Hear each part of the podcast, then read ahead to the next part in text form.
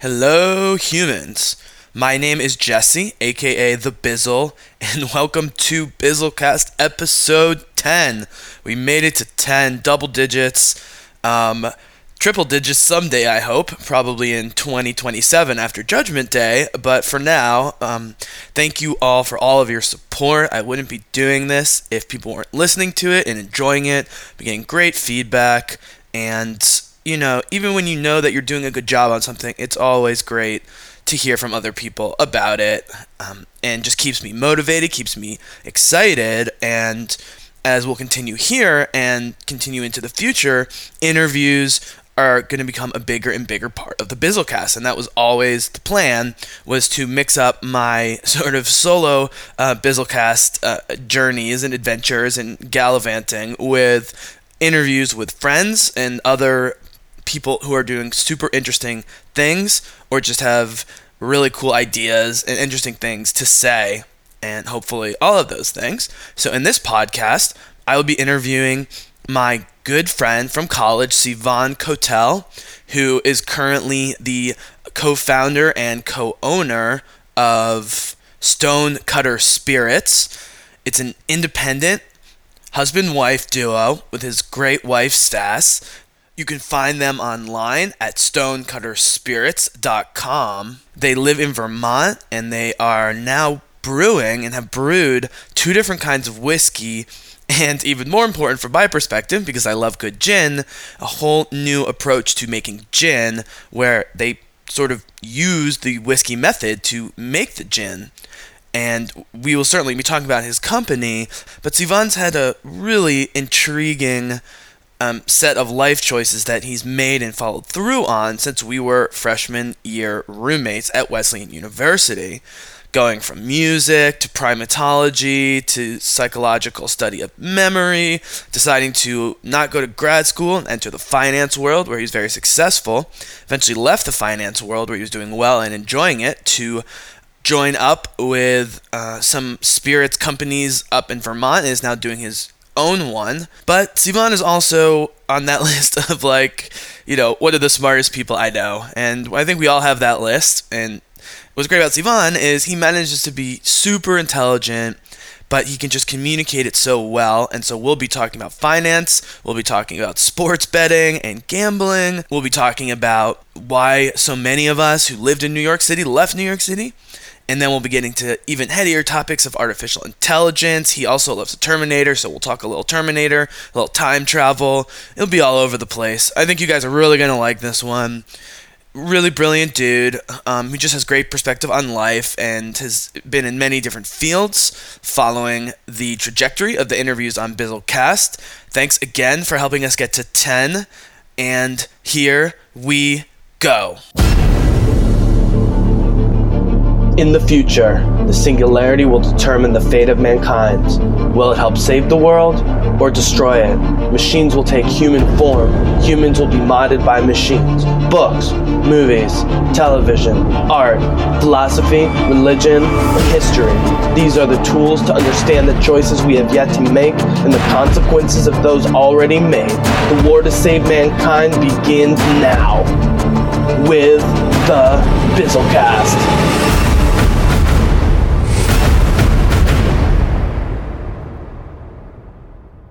All right, Bizzlecast listeners, I'm here with my old and good friend Sivan Cotel, who runs his own spirits company.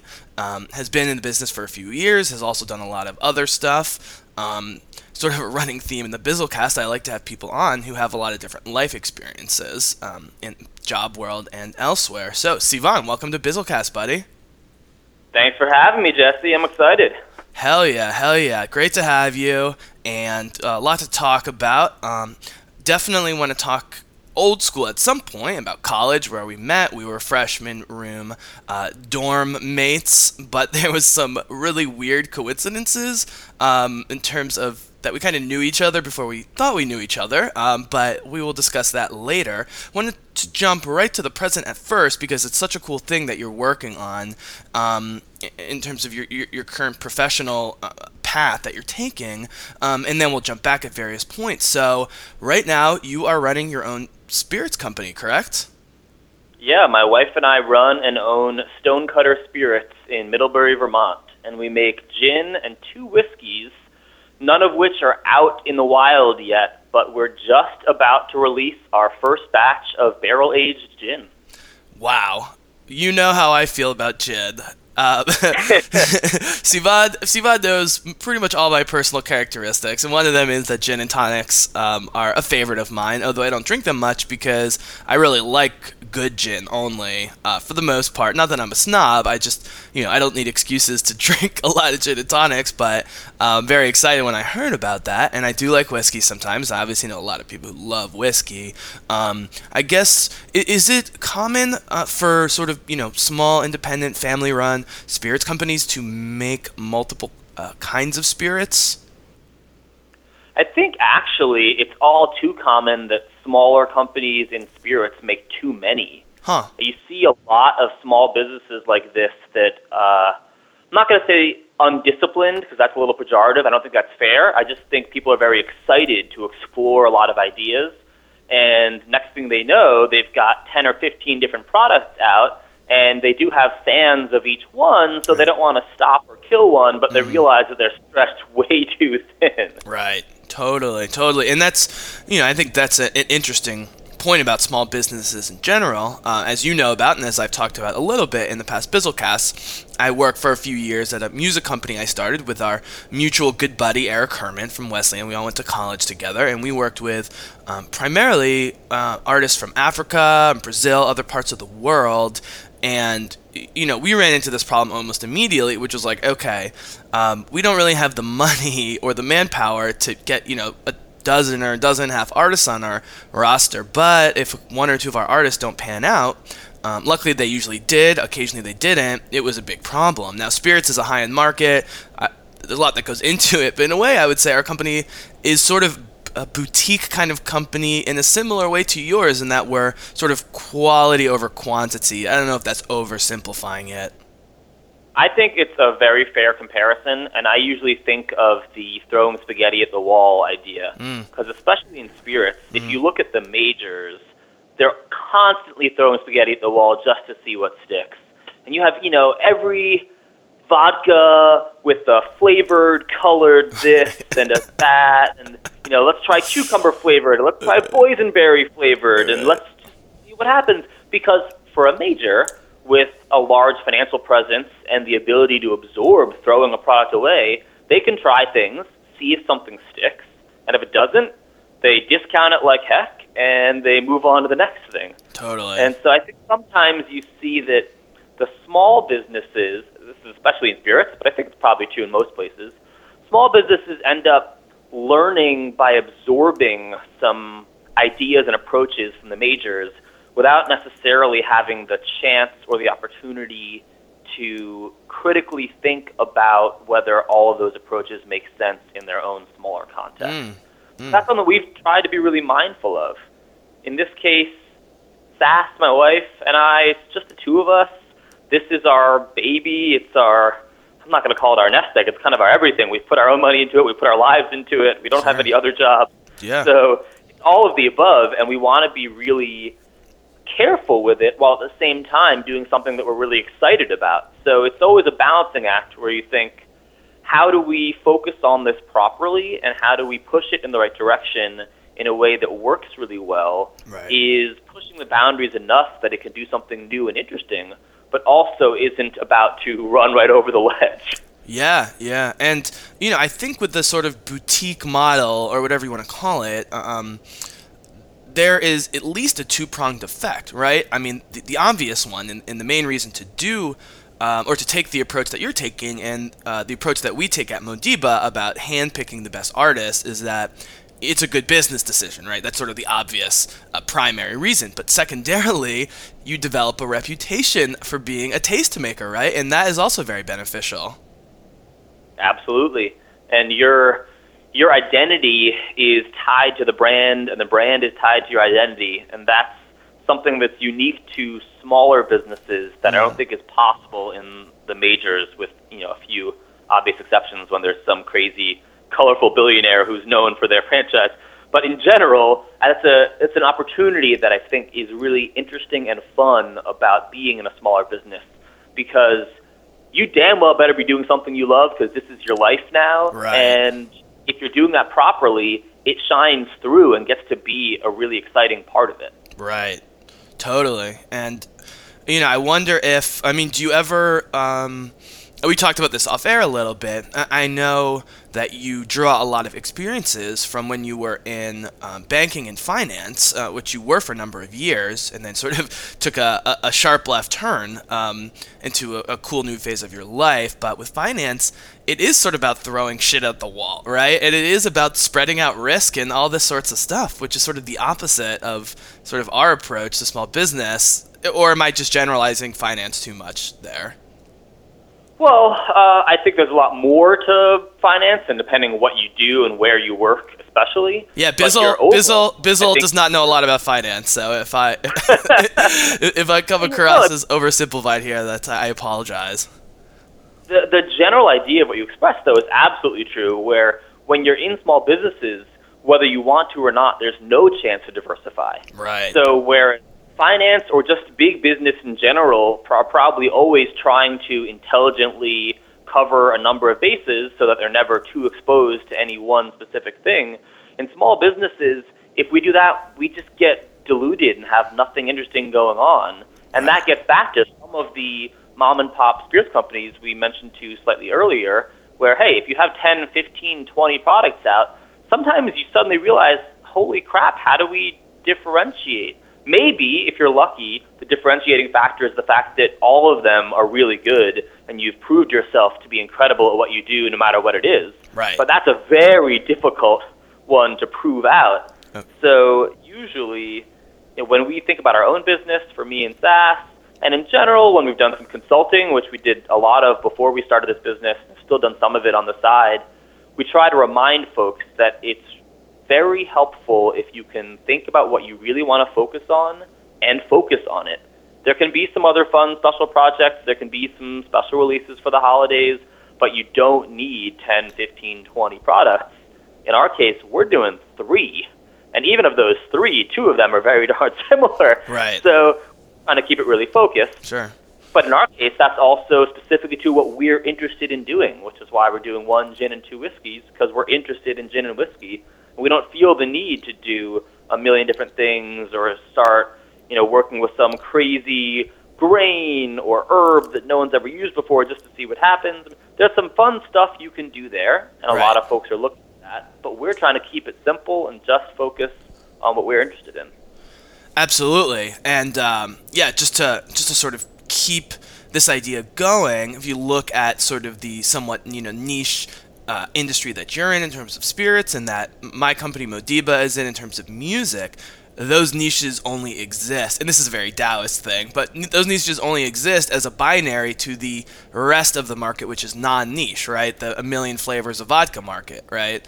You can, let's say you're doing vodka that was straight vodka, but was really, really good. You could market it as, you know, don't waste your time on all these fruity vodkas, just drink good vodka or whatever. You, you see what I'm saying? Like, you couldn't be a niche without a non-niche market, and I think to tie it with the finance thing and bring it to to sort of the level of capitalism, the idea of capitalism um, is that you know every market and every opportunity and every resource is explored, right? And so there are many different uh, levels or ways for that to happen. Um, but to become a boutique, there has to be a non-boutique world. And you know, did you? I now I don't know if you're much of a gambler. I, I do know you're a great poker player.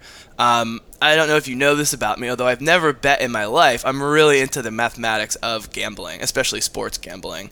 Um, and uh, I'm not saying that I really I'm not a gambler, but I'm really into it. And so for Vegas to have a good year, they have to win what, like 53%, something like that. Sounds logical. Is that what you? Okay, sounds like 53%. Um, and it seems like the finance world, in some places, operates along that same theory. The problem is the other 47% of people who either don't know what they're doing in terms of their invest- investments or just get unlucky kind of get screwed. Um, and I, I, don't know. I mean, w- when you were in finance. Well, I'll, I'll yeah, jump in there because sure. I actually think the, the very.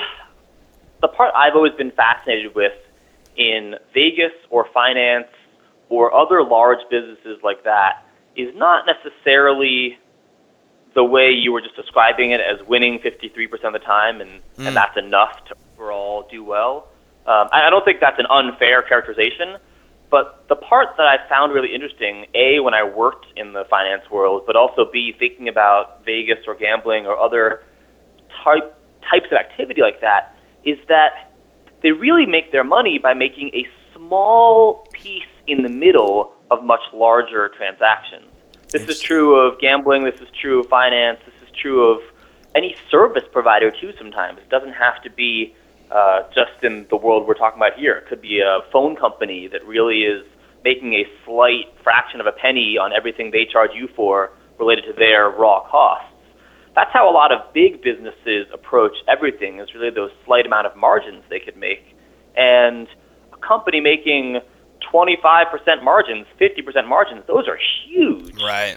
So if you go back to Vegas odds on a football game or or finance doing large, large, large amounts of transactions, the real interesting part is that they're facilitating activity and taking a tiny cut in the middle, and that adds up to huge dollars over time. Right. So the part I tend to wonder about, and I'm not sure there's a right or wrong answer about this, is how expensive is that provision of service?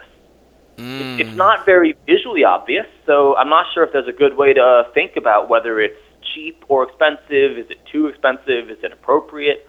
But there's this this min- minuscule tax on activity Right. that seems to exist in all sorts of industries. And that's really what you're getting at when you're talking about how Vegas works or how betting on sports works or how most financial transactions work. Right. So, so just for um, listeners who don't know much about sports betting, because it took me a couple years to learn. Because unless you're actually betting, you know, you're not going to learn quickly. If you lose a lot of money, I think you learn pretty quickly how it works. But so, you know, when you're betting on a line, right? Like say the Patriots are favored over the Broncos by three and a half. If you bet the line, it's always for the most part minus one ten, right?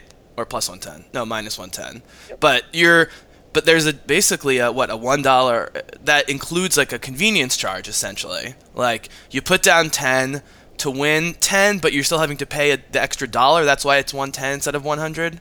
Now I'm confusing myself here. Yeah, I, I, I would try to think of it in the simplest examples are Vegas is happy when everyone is matched off and they just happen to make a little for providing the service. So the example you made where if the Patriots are favored by a touchdown, you have a lot of people betting on the Patriots to win by a touchdown. You have a lot of people betting on the Patriots to lose or, you know, win by less than a touchdown or mm-hmm. lose outright. Mm-hmm. And Vegas is happy if the exact same number of folks bet one side versus the other because they're charging you a dollar and ten cents to win a dollar. So that's that ten percent where, hey, if you and I each bet opposite sides, I bet that the Patriots are going to win by less than a touchdown or lose outright, and you bet they're going to win by more than a touchdown.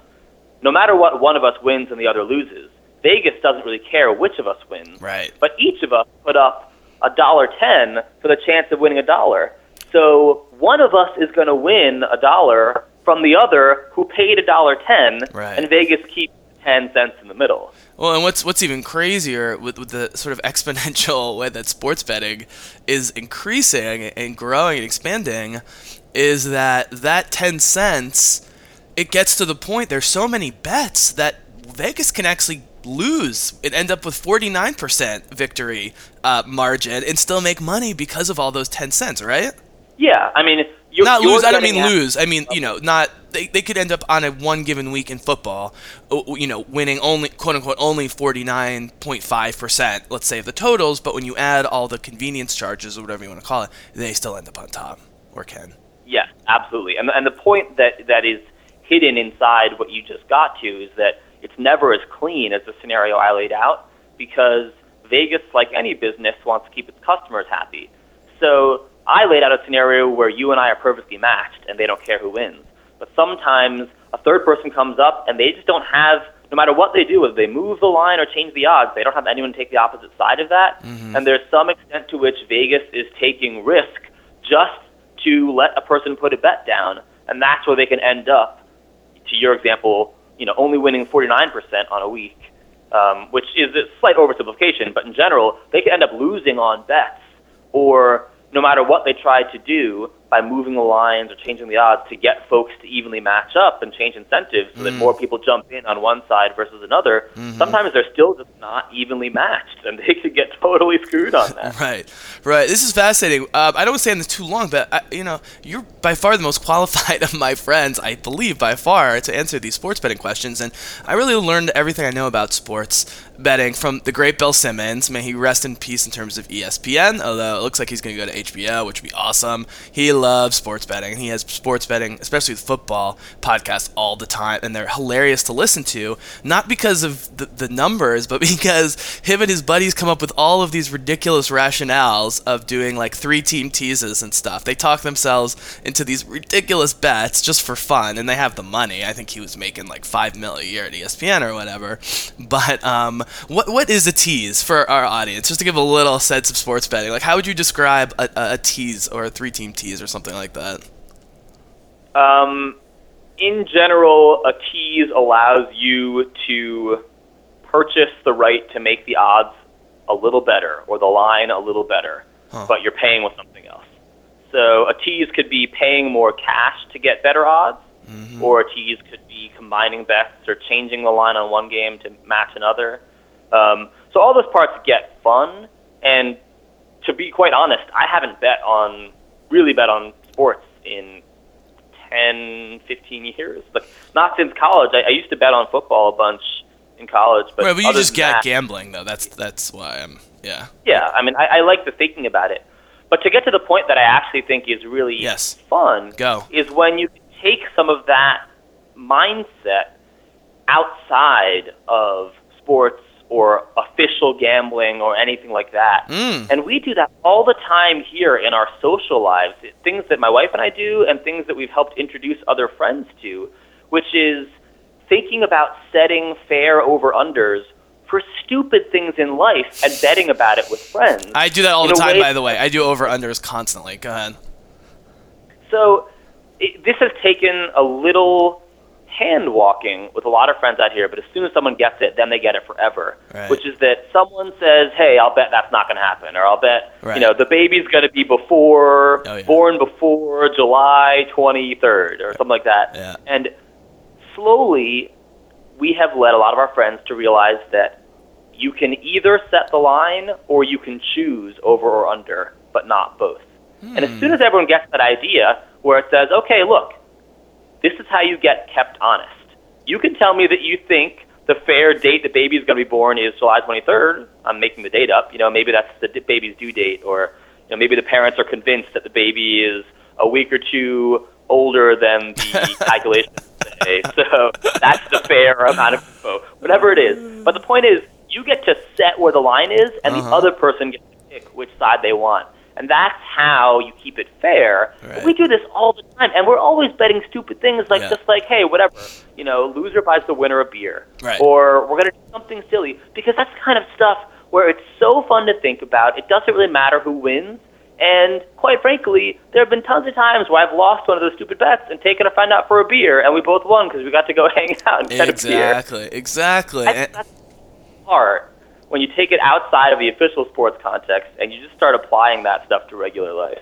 I love that, and you've probably uh, you know thought of this, but not only are you applying the over under to non-sports things, but you're also bringing in prop bets essentially, right? Which I love the idea of prop bets. Prop bets, for those out there who don't know, are very specific bets um, that can be serious. Like in the Super Bowl, you can bet you know, which team will throw the first touchdown, or will Gronkowski, you know, catch for over 80 yards. But there's also prop bets of, you know, how long is Beyonce going to sing the national anthem for? Or like they have a fullback that's been on the bench the entire season, over under two yards, and actually people won a lot of money on that bet a couple of years ago um, with the Giants. But point being, you know, prop bets can be as ridiculous as you want to make them, but you can bet on anything in this world. And I, I don't know what the numbers are these days. I think it's in the trillions for sports betting. I, I could be wrong. I don't know if you've seen anything.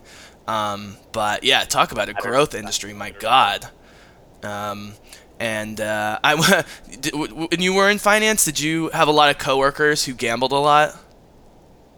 Um, you certainly hear an undercurrent of it, but I don't think any more or less than I hear anywhere else. I mean, we talk about sports a lot, Sure. but that's part of general culture. Uh, Like, for example, I can remember having tons of conversations about fantasy football with people, but I don't find that any different than conversations I've had about that with other folks that are outside of work or other people from different work. Right. So, not necessarily sure that's any different in finance per se, although maybe at least stereotypically, I can see why it might be just presumed that everyone in finance is gambling more or Right. more into sports, competitive, or things like that.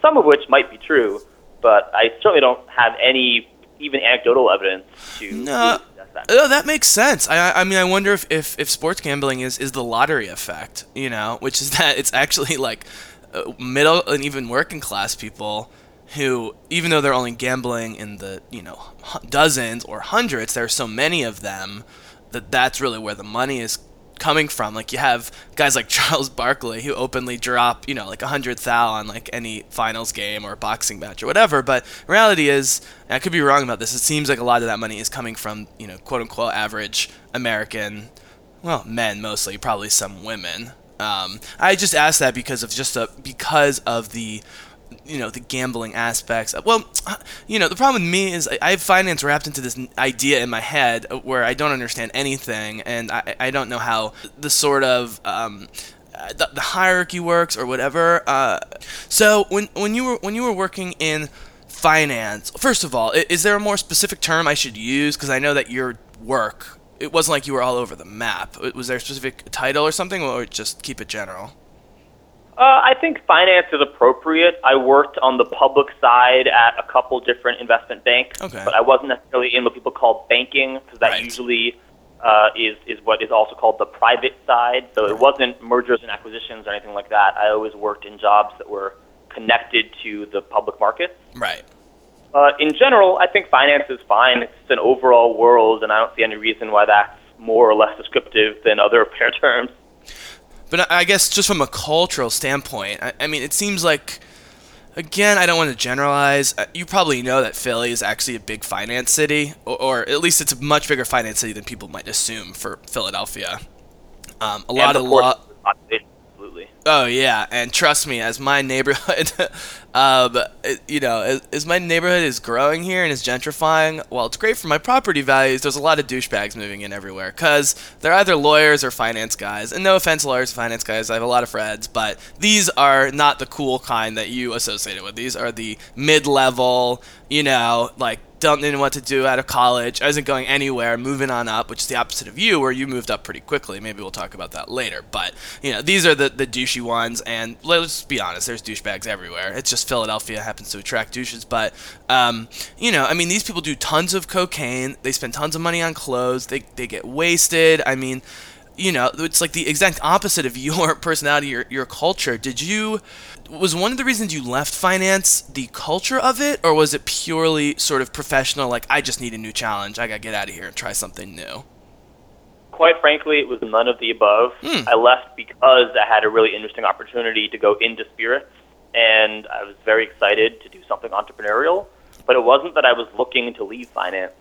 And I also am really glad to be able to honestly say that most of the folks I dealt with in my finance career were not those stereotypical coke in the bathroom, clubbing douches. That Right. Well, and that's about. why that's why I put the disclaimer on it because that was my m- my impression of my memory was that that was the case. I feel like I would have remembered crazy stories if the, if there were some. That never seemed to be a problem uh, for you.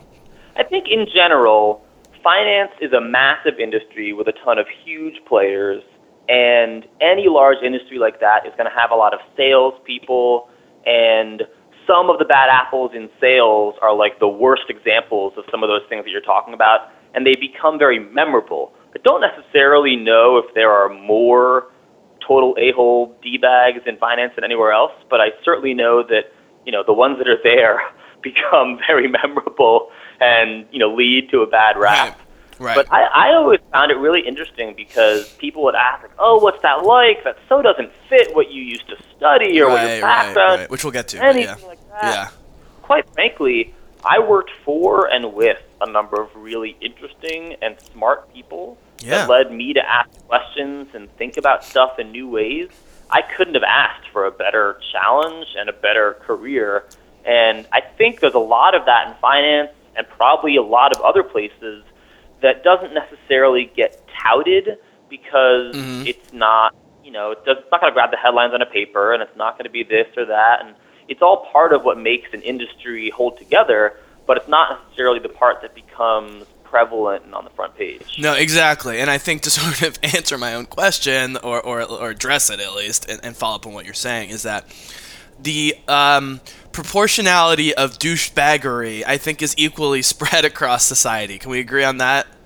Uh, yes. okay. So we've got equivalent douchebaggery. However, people in finance and law have the money to rub it in your face, or or at least you know spend and act so excessively that you notice it. You know, if you're you know a trash collector, God bless you, and you're you know a douche, like we're probably not going to see it unless I end up in some bar in like deep South Philly and get in a fight or something, right? Uh, so it's Yeah. just it's just the you know the bars that I go to in Philly you know, I, I like going to dive bars, but sometimes you want to go to a decent bar and it's just a lot of people in polo shirts and khakis and stuff. Just not my culture. And some of them are nice guys. So I think it's just that they rub it in your face. Uh, just as a quick sort of life example from another country, when I lived in Botswana, uh, which is a very small but pretty rich uh, African country, very stable. They have a lot of diamond wealth, but they're a democracy, whatever.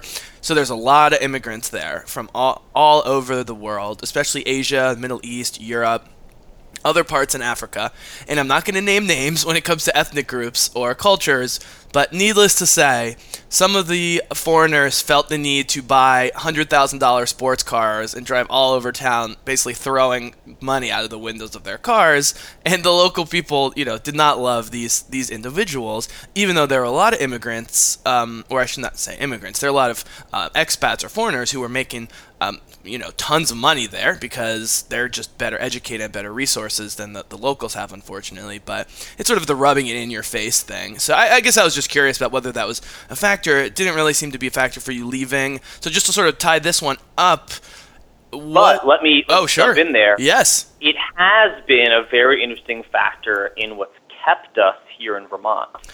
So that's sort of where i was going. I keep was going. Never, I was never trying to leave New York, and if anything, my wife still jokes about how I used to say many years ago, "I'm never leaving," and you know, if we're staying together, you know, you you better understand that I'm not going anywhere. I'm a New Yorker, born and raised. This is in my blood. So you know, let's let's talk about this now. I'm, I'm talking, you know, this is years before we were married. This Mhm. is just hashing out important life decisions, and of Mhm. course years later, we live in Vermont and we bought a house up here. We were married up here, and, and we really love our life up here. And there is a palpable difference when I drive back into New York City now that sometimes it just boils my blood, and I realize either I didn't pay attention to it or I just didn't notice it as much without the contrast. Because look, there are wealthy people anywhere you go. And in Vermont, they don't seem to be rubbing your nose in it. Like here, yeah, there's a lot of people that have money, and it almost feels like it's hidden in a sense because ben and jerry baby love our boys Yeah, ben and well, jerry who, That who are like, live yeah, they're, they're the few folks that have really, you know, hit it big. But yeah but they live very humbly overall too but go ahead absolutely true. Yeah. And I think that's an example. Um, but the point is, it's not just folks that have hit it as big as they have. It's also folks that are just doing really well and able to retire or semi-retire or whatever it is. But you know, they're still putting their hiking boots on and going hiking because Vermont's a beautiful place to do that. And they're driving a Subaru because that's what you drive in Vermont because it's got all-wheel drive. It's not Mhm. about who has the fanciest, most expensive car. It's actually about a practicality that is part of the way of life here. And that contrast for me, where, for example, we were driving into New York a couple weeks ago for a business trip, and we're not stuck in traffic. Traffic is moving, but it's moving slowly as we're about 45 minutes or an hour outside of the city proper. right And I'm getting cut off by a woman in a Lexus who was behind me who pulls over to get into the on ramp to pass me and one other car in front of us to cut us off so that she can be 20 feet closer to New York when we're all in the same traffic. that's And I kind of forgot, oh, yeah, here you drive that Lexus and you think you're a better person than me. Whether it's because you make a lot of money and you think that's great, or you don't, but you choose to be ostentatious and show the money that you kind of have, but it's all really BS and Right. built on debt and whatever else. People are so competitive and showy about how much better than you they are. And Yep. that's not true everywhere in New York. But it's this contrast that as soon as I notice the silence of how much it doesn't exist in Vermont, I now notice it when I go back to New York. This little undercurrent that is just not part of our life, and it's so refreshing to not have that be part of our life. And it's it is an amazing realization. Um, Smiley and Andreas and I talk about this all the time. Uh, Smiley and I talked about it in a few podcasts ago, but we're actually going to do a whole New York City podcast with Dre. You're welcome to come join the party if you want. We're going to talk about all this stuff. Um, and but two years after graduation, if you had told me that pretty much all of us will have left New York, you know, permanently or, or at least, you know, semi permanently, I would not have believed it. Especially um, sort of the two groups. One are friends like you who were born and grew up in New York, you and Raquel, and you know we have a whole bunch of friends. You have obviously a million more, having grown up there. Um, some of whom have become my friends. Um, and quick sidebar, Sivan and I, freshman uh, year roommates. We actually both took a year off in Israel in separate programs, and discovered later that we had a million friends in common, including some of his friends from New York, which is one of those weird, crazy stories. Life works out that way. But anyways, point being, so you the people who were born in New York, who I would figure never would leave, and you were on the list, buddy. I mean, I, I was like, there's no way Sivan's not gonna live in New York, and even me for the first two or three years, I was like, even if I leave, I'm coming back, and now I can't imagine it. Even though I love visiting it, and there's lots of things I love about it, but the competition thing is there, whether it's dating or art or fashion or anything. Um, it's actually interesting. New York's the one city where no one drives, and so you have to show off like with your fashion because you can't be driving your fancy car around because no one has cars. Um, unlike LA, where apparently that's a thing. I, I've never been to LA, but um, and so yeah, New York is crazy like that. And so, would you say? Uh, I hate using the blessing in disguise thing because, eh, you know, but are you kind of glad the way things worked out, even though you weren't hating your previous work, but now that you are in Vermont, it sounds like you're kind of glad with the progression of, of how things have worked out for you personally and professionally. Yeah, and I have to say, I think there's something very meditative about being able to listen and to be in the Mm. zone with wherever you are in life to hear these opportunities that are knocking and just go with the flow. There's something I've been really proud of and happy about that a lot of these things that have happened weren't the obvious next step to what I was doing before or something that was planned out years ahead of time. I'm very much a planner. Right. But a lot of what I'm working on, I'm always trying to think what's going to leave the most and best set of options out there. Not all of it is stuff that you can take credit for. Sometimes it just falls in your lap. Totally. But I just think it's been so cool to be at least open minded enough to say, yeah, that actually sounds really interesting. So I'm going to check that out. And that's not always a huge career decision. Sometimes that's just some new thing that becomes a hobby or some new friend you make that's very different from other folks you knew because X, Y, or Z happens. hmm But I think that's one of the better lessons I've learned in life, and one of the things I feel a lot better about as I don't know what I, I, always feel it's weird to call ourselves adults, but as someone in my 30s versus when I was a dickhead teenager, I feel like I'm better at listening to those things and allowing Oh, that's awesome. That's awesome. Um, yeah, dude, it, it's so funny. That's the stuff you're saying. Um, so I did. Uh, you were supposed to be Bizzlecast nine, by the way, but now because of how things turned out, you're number ten. Uh, so congrats to me and thanks for being a part of it. That I've made it to double digits. Um, Bizzlecast 10 here with my boy Sivan Cotel, met at Wesleyan University. We're talking about his life and his work and sports gambling and finance and all sorts of stuff. But I did an interview with Smiley the other night because he just got a big book deal for his second um, book with like with like Penguin Random House, like a real legitimate, you know, advance the whole thing book deal. Oh, So we wanted to celebrate and talk about it a little bit. But we talked about how as talented and smart as millennials are, they're even more ADD than we are. And we, especially when we're in like a New York City situation, I mean, I'm on my phone all freaking day. But last week I went with um, uh, Lulu, our friend Lulu from Wesleyan. Lulu and I went to a uh, yoga ashram in upstate New York that you know I've been to a couple times before, and it had been many years, and I fell back into the routine so quick, and within you know three hours, my desire to be constantly look at my phone, looking at my phone, and all that stuff was gone. Like I wasn't even thinking about it, you know. So beautiful. It's in the mountains. You hear all the you know the crickets and the birds and, the and the sound. There's light rain, and you know meditating and yoga, and so you know, I, I so can see the appeal, especially when you have an awesome wife, like Sas. By the way, Sivan's wife is is fucking great. Uh, but uh, I she, could not have before, but thank you. Yeah, yeah. Shout out to Sas. Uh, Sas, we'll get you on the next one. Um, but uh, so it helps when you have that. It helps when you have some friends. But the point being, I, there are times when I'm so cynical about people and their devices, and yet I hear your experience and my own experience whenever I, you know, go out to the woods for a couple days or go to the ashram is that you can rebound from it pretty quickly if you have the will and you're in the right environment. And so, you know, part of the problem is it's great that you're in Vermont, but it also would be great if people like us could be in cities and contribute to it, if that makes sense. I, I, guess what I'm saying is, is there any way for us to sort of, as we sort of take this conversation next level, to survive device culture but still live in in cities or, or urban environments that are causing a lot of the stresses that it seems like we're causing you. We're definitely causing me in New York, and I'm not totally away from in Philly. How, how do you balance those two?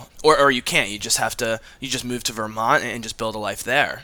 No, I, I don't think you need to escape just to live a healthier life. Right. I think in my case, they've been correlated where having gotten out of New York was also part of many other great things that were happening, and that's led to a path that I've been really appreciative of. But it's not necessarily the case that all hope is lost in New York or LA or any of the other cities that are the mega cities or smaller cities or anywhere else. I know so many folks that are doing really interesting, fun things in New York, just like I know folks doing interesting, fun things elsewhere. There's there's always a balance, and there is a challenge, especially in a place like New York where things are so expensive, or right. other of the major cities. I mean, Philly is catching up to New York, and then you look at it's so expensive here now, man. It's ridiculous. Yeah, but you know that's that's part of life, and sometimes you have to figure out how to balance the parts that you do or don't care about. But at the same token, I see so many people who aren't trying to be the guy that makes a bazillion dollars day one and has a fancy car and a Rolex and whatever else. And they're doing what they need to do to get by while doing things that they believe in and having fun in life. And there's something really inspiring about that where it can be done in places where you don't have the financial pressures of New York, but it can also be done in places where you do have the financial pressures of a place like New York. That's a really nice thing to see. I don't know if it's accelerating or decelerating in the sense that I don't know if there are more or less people doing that these days, but you certainly see the examples and I wouldn't necessarily just jump to the conclusion that all hope is lost. No, no, that's not. Yeah, I mean, I'm not. I'm trying not to jump to that conclusion. My point is not that all hope is lost, and my point isn't that people aren't doing great stuff in cities. In fact, you know, it's a lot easier to do great stuff in cities than out of it, right? I mean, you've really had to carve your own little niche there. In New York, in theory, there's a million great opportunities there, and we have tons of friends doing, you know, everything from social justice to law to medicine to teaching to whatever all over the place, and especially in New York and San Francisco and Boston and a couple other cities. I'm not saying that at all. I'm just talking about the psychological fallout of the insane amount of stimuli that goes into your brain in one day of New York City versus one day in Vermont, and the way that you have you were able to sort of quantify earlier and talk about just listening, for example. You forget how to listen, forget how to think, and you know, I think it's a personality thing. I think some people can completely compartmentalize it. They can enjoy and love New York and not be overtaken by it. Or there's people like me who just can't take it and live in Philly, which is still a city, but, you know, it's way more laid back than New York for the most part. And I wonder if we're facing a new stage of evolution here where society is basically going to be filtering out individuals who can't compartmentalize that because of the urbanization of youth and you know and increase of technology and whatever meaning say you have every qualification in the world to be vice president at a major bank right? But the one thing you don't have is the ability to stay sane in a city situation. Really what i'm saying is you know, like are overwhelmed by multitasking. You know, you and I were using computers very early on, but multitasking has really become a problem for me over the past few years. Now there's outside reasons for that as well, but it's the it's the whole multitasking culture, I guess, I'm trying to get at here. And, you know, when we meditate at the ashram, they talk about how, you know, read one book at a time. I have like 5 books on my night table and, you know, what kind of liberation it is to be able to really do one task at a time, not to be constantly constantly distracted. I was constantly distracted in New York, and I guess that's where I was sort of getting at is sort of the psychological fallout of you know hyper urbanization meets hyper technology. Does any of this make sense, buddy? Yeah, but what I'd like to see is that some of the lessons that can be learned that we're talking about here, I'd like to see them applied in more context. Hmm. Because the things you're talking about can be done in a place like New York that is absolutely very busy very visually busy, very auditorily busy. It's very difficult to zone out and get peace of mind in a place that busy. Right. But there's some great lessons there with simple ideas, like you're saying. Focus on one task and do it right. You still have many tasks to do, but you don't necessarily need all of them buzzing in your head at once. If you can find a way, whether it's discipline or practice or other, you know, techniques that help you focus on one thing and do it well and quiet the other stuff until you're ready to get to the other stuff. I think some of that can be very fulfilling, whether you are someone who's peripatetic and extremely busy, or you're someone who's lethargic and only does a couple things. And neither of those necessarily need to translate into success or failure, but that in different personality types and personality styles, we all have to learn our own lessons. I do agree with not your your general implied worry, but the ideas that can be taken out of other contexts.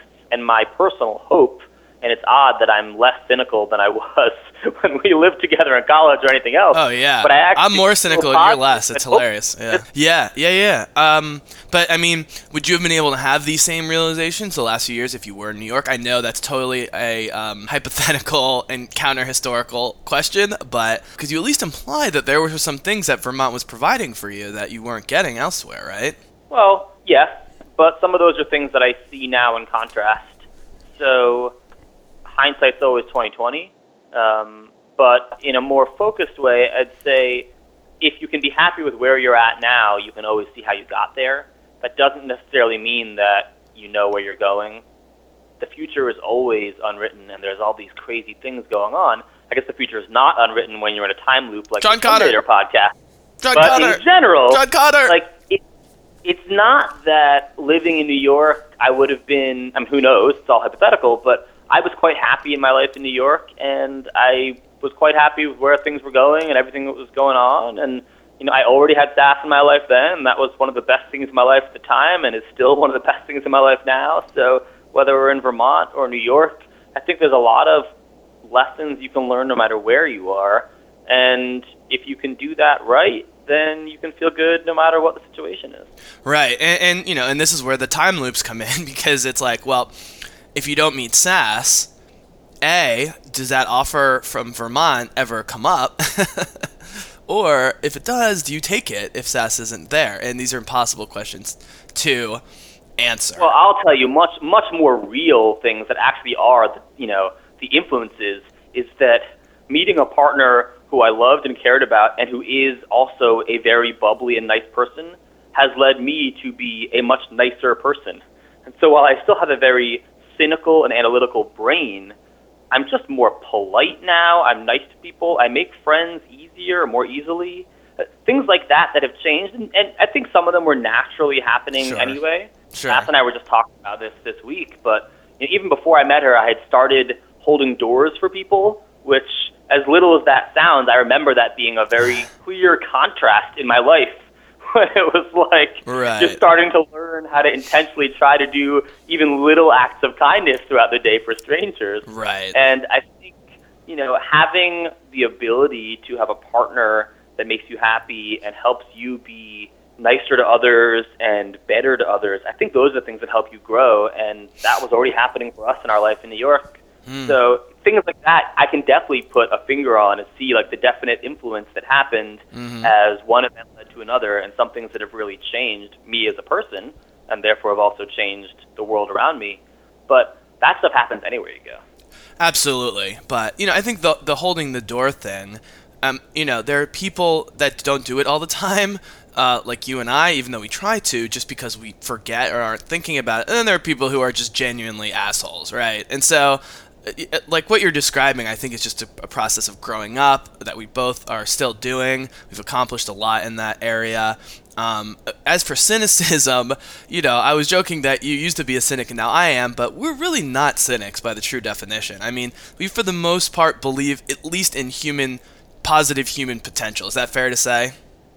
I think so, yeah. and and that there is a level of free will out there, and that you know people can make decisions. I don't know if you checked out the Taoism podcast, I talk a lot about that there, um, and so that's just things you learn along the way, and I think that's great. And uh, I, I think when we get uh, to the end, I would love to just to jump back to the to the uh, to the spirits thing and give people a little taste, so to speak, of of what's going on now. But I did want to jump as sort of we push ourselves towards the heady issues which we knew were coming, and I want to get to with you.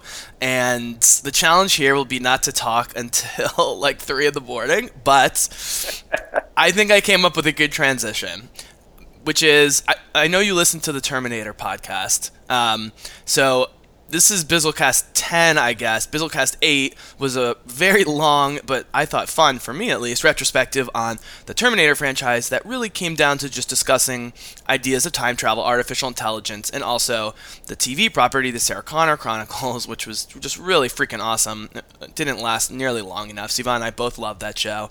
Um, and so he listened to that. I love talking about these issues. But in college, to, to, to you know, wind the clock back here a little bit. So we are roommates freshman year. And Sivan is an awesome musician. We've got a lot of friends who are musicians.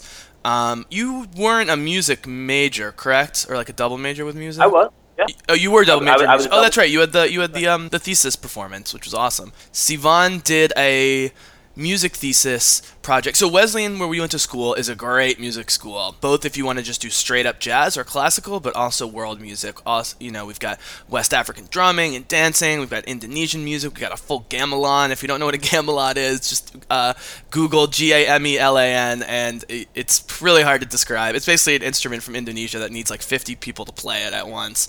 And I'm going to jump in there Yeah. on, a, on a tangent before you continue, because one of the things that was so awesome Yeah. about being music major at Wesleyan, and this same idea is something that we touched on earlier, and I've been really lucky to think of in many aspects of my life then and since, Mhm. is that as a music major, they not necessarily forced, but very, very, very, very heavily handedly encouraged you to focus on some form of music that was different from your official focus. It's almost like a major and a minor within your major. Right. So, as someone who was a jazz guitarist, and most of everything that I was working on was focused around jazz or something in that context, that you have this strong encouragement to study some world music. In my case, I spent a lot of time on Indian music. Other friends of ours spent a lot of time on African music, or all these kind of things. I think that's such a great encouragement because I'll tell you, when I started studying Indian music and wrapping my head around rhythms and having our drumming teacher explain to us that the rhythms in Indian music to him were more about shapes and having these long philosophical conversations about what it means to have a square inscribed inside a pentagon. Interesting. And those are music conversations, but they're all about visual imagery. Stuff like that really helped me be a better jazz musician, for one, but also helped me expand how I thought about things in general. And I mm-hmm. think that's one of the coolest parts about A, that music program, B, probably overall a liberal arts education, but C, trying to take that lesson through into life in general, where if you can be asking questions, if you can be asked questions, and if you can find new Right. ways to think about things, you end up finding that they feed back into the other stuff you're doing. Could be work stuff, it could be fun stuff, it could be that work is fun stuff, whatever it is, that all these other things you do that keep your mind engaged can be really great influences on the other things you do that have your mind engaged. Absolutely. And amen. Uh, touche. Music program's amazing. South Indian music's incredible. Uh, listeners out there, um, if you're not, you know, that into, or, or you just haven't really explored a lot of music from around the world, I'm a little biased because our, our company is a lot of African musicians, but they're like young guys who are like blues rock, you know, stars. Uh, you can check out our stuff, but for Indian music, there is a great project out there, which Sivan is aware of, called Shakti from back in the day, which basically combines. I don't know if he's the greatest, but by far the most famous um, Indian percussionist that's still alive, Zakir Hussain. Wouldn't you say he was? I mean, mm-hmm.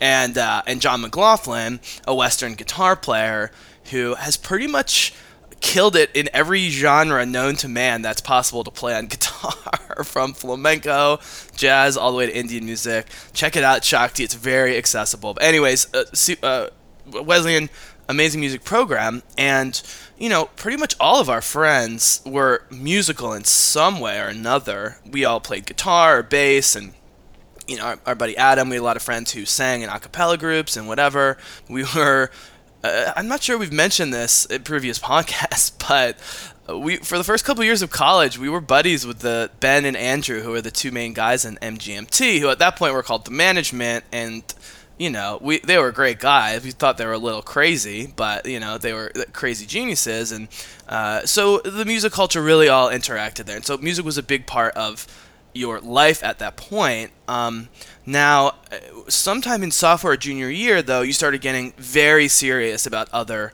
studies. I'm thinking mostly of anthropology. So, what was sort of going on there, sort of mid college experience, where you still were exploring music a lot and taking classes and writing and taking lessons, but you had some other sort of interests coming um, coming up out of the ether or whatever? Yeah. Well, first off, just uh, a slight aside in there. Mm. I, I don't like when when folks from Wesleyan claim credit for the management guys because I feel like they have some amazing successes that they deserve. Oh no, I said they're crazy. I'm not claiming it. I, I never thought they were going to be successful. Everyone wants to point out how much they knew those guys. It's fine. They're great dudes, but just just the point being, eh, we, we've got enough other stuff going on. We don't need to happen to be name dropping them. Oh no, but, it's it was it, it I, the point for me name dropping them, and a lot of by the way these days a lot of people don't even know who they are because they've been out of the game for a relatively long time. The point I was making was that you know, there was just a very diverse musical culture that went all the way from Indian music to African music to jazz to hipster music. I didn't really frame it properly. I was I, I, that was supposed to be a transition to talk about hipster how indie rock was kind of being born when we were in school, and there was sort of a split there. I, I think musically between us and some of that stuff but we were still buddies was really the point I was making. I could care less that they're famous. Um, I still only know three of their songs, and I only have their first album. So, yeah, yeah. Uh, yeah. If, if, there's one thing I want to take credit for more, it's that in yes. our era when we were at Wesleyan was when PBR was starting to grow yeah. up. we used to buy PBR in those bar boxes that weren't even sealed, and they were meant to be like easily flip openable, so you can just grab a bottle out of it happened to buy it because it was like the cheapest thing you could get, but was also in a bottle, so it tasted a little better than oh, yeah. the crap in a. Oh yeah. I feel like maybe we, we we should somehow get dividends from the multiple times the PBR has been sold for increasing amounts of money. They should pay it back to those of us who were there at the beginning. But your guys' band should have just been called PBR. I think that would have been a win all around. anyway, to answer your original question. Yes. Um, so I, I think very parallel to a lot of folks' college experience in general, where people don't really know what they want to study, then they end up figuring out what they want to study through some path while they're there. I always knew that I wanted to study music, but at the same time that I didn't want music to be the only thing I was going to do. Sure. I never wanted to have something that was going to pollute music for me. I didn't want to end up resenting music over time Which because it wasn't paying the bills. Yeah.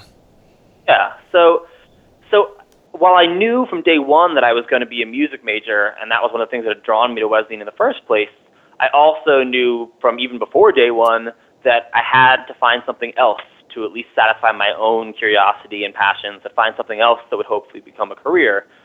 So that started with anthropology, which you, you remember correctly. I had taken a, mm-hmm. a primatology course early on and found that so cool, and I was really interested. And if the department in anthropology there had been a little more focused on primates, I probably would have continued and I would have been an anthropology and a music double major. But it turns out that the department there is much more focused on cultural anthropology, not so much on non-human Right. primates, which I was interested in. Right. So I kind of kept searching, and that really brought me to some of the psychology courses I started taking. And before I know it, before I knew it, I was really into psych, which is funny since that's much more similar to cultural anthropology than it is to non-human primates, Right. although they certainly all overlap. Right. Um, I spent most of my college career focusing very intently on music and psychology and other things that were connected to those. I mean, I took some neuroscience. There were some other things that tied to them, at least thematically. My focus in psych was all about memory. It, it wasn't necessarily uh, sit on the couch and tell me your problems psychology. It was about experimental psychology and how the brain works.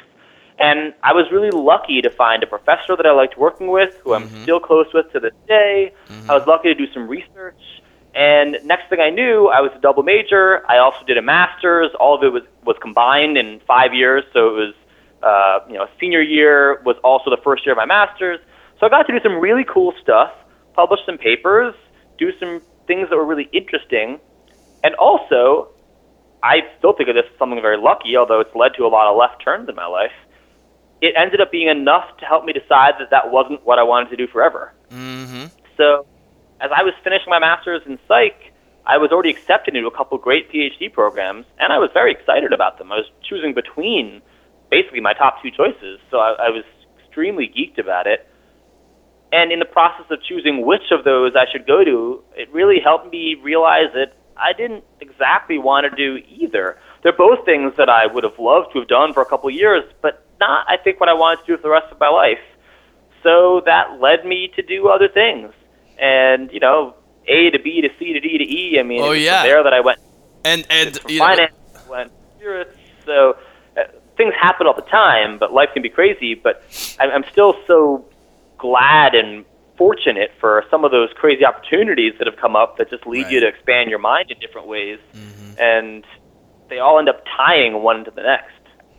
What I was gonna say about about uh, A to B to C to D and, and just your personality is that my reaction with each of your decision major decisions has been exactly the same, which is initially I'm like, what the fuck is he doing?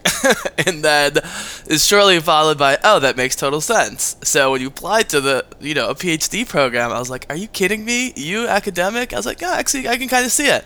And then I won't mention it, but Sivan got into a couple of really good programs. And then when he turned them down, I was like, "What the hell are you doing?" And I went to finance. Oh, that kind of makes sense. And the same thing with Vermont. And you know, which basically shows that my first instinct is usually wrong on a lot of things, and yours have been right for the most part. It seems like. Um, although you know, you have to imagine occasionally what it would have been like to be studying psychology on such a high level because I know that's something you're still interested in and I assume it's still read about, right?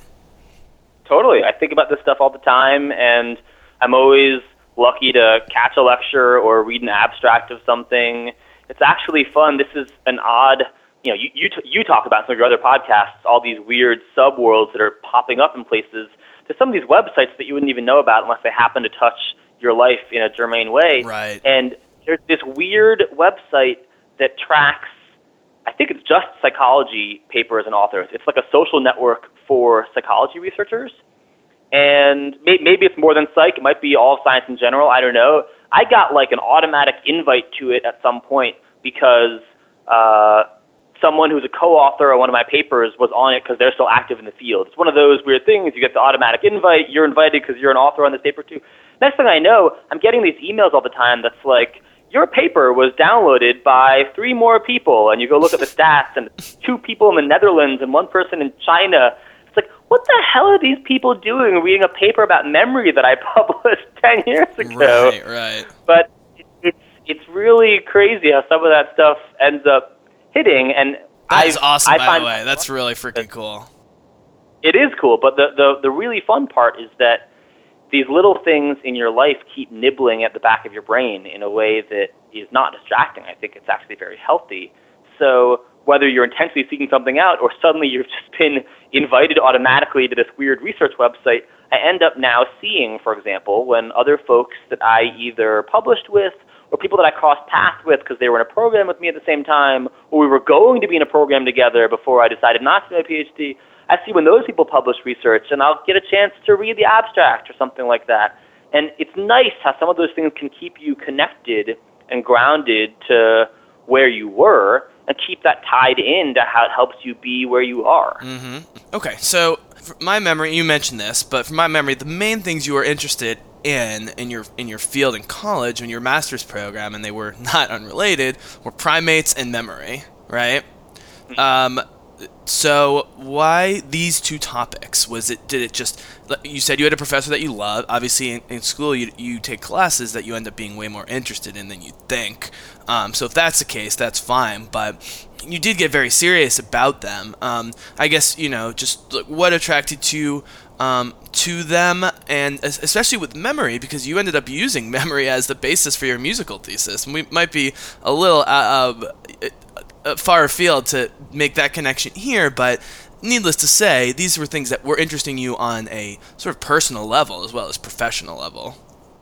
Yeah, and I think also on a philosophical level, which is what helped draw me in in right. such a captivating way. Um, when I was studying memory, the part that was so interesting and that we were focused on, and I'm lucky to have found a professor that was focused on this stuff, which is how it drew me in in the first place, was mm-hmm. really memory errors. And so much of the field that we were working in, you can really think of it like by analogy optical illusion. When we look at one of those 3D drawings that's just actually 2D on paper, right. but it pops out of the paper at you and you see it in 3D, it's not 3D. That's your brain messing up. Mm-hmm. It's 2D. It's drawing on a paper, but you can't not see it as a 3D box or one of those things. When you study those things, it helps you learn how the brain works by studying how it's screwing up. Mm-hmm. I always thought that was so interesting. This approach, this isn't just in memory, this is in cognitive psychology in general. Right. But so many times where you start learning how, when it doesn't work, that teaches you about how it works.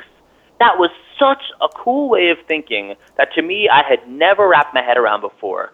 That it was so much fun studying memory errors, studying yeah. false memories, studying all these ways that our brains mess up, and that there are so many instances, and we all deal with it anecdotally when someone very emphatically tells you that X, Y, or Z happened, and you know it didn't happen because you were there, or you know it didn't happen the way they remember it and you don't think that they're trying to embellish just to tell a good story. You can tell that they genuinely believe and remember something a certain way. Right.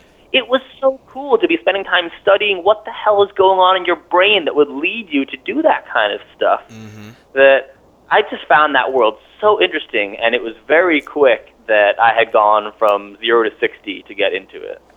Absolutely, and so you know we we probably talked about uh, these philosophical scenarios at length at some point, probably at like three in the morning, whatever. But um, back in the day in college, but it's been a while, and so um, I was thinking about this leading up to this podcast with you because I, I knew we, we were we were going to talk about memory and your interest in it, and then you know just did the Terminator podcast, so I really have the AI thing going on in my brain, and so you talk about how we learn.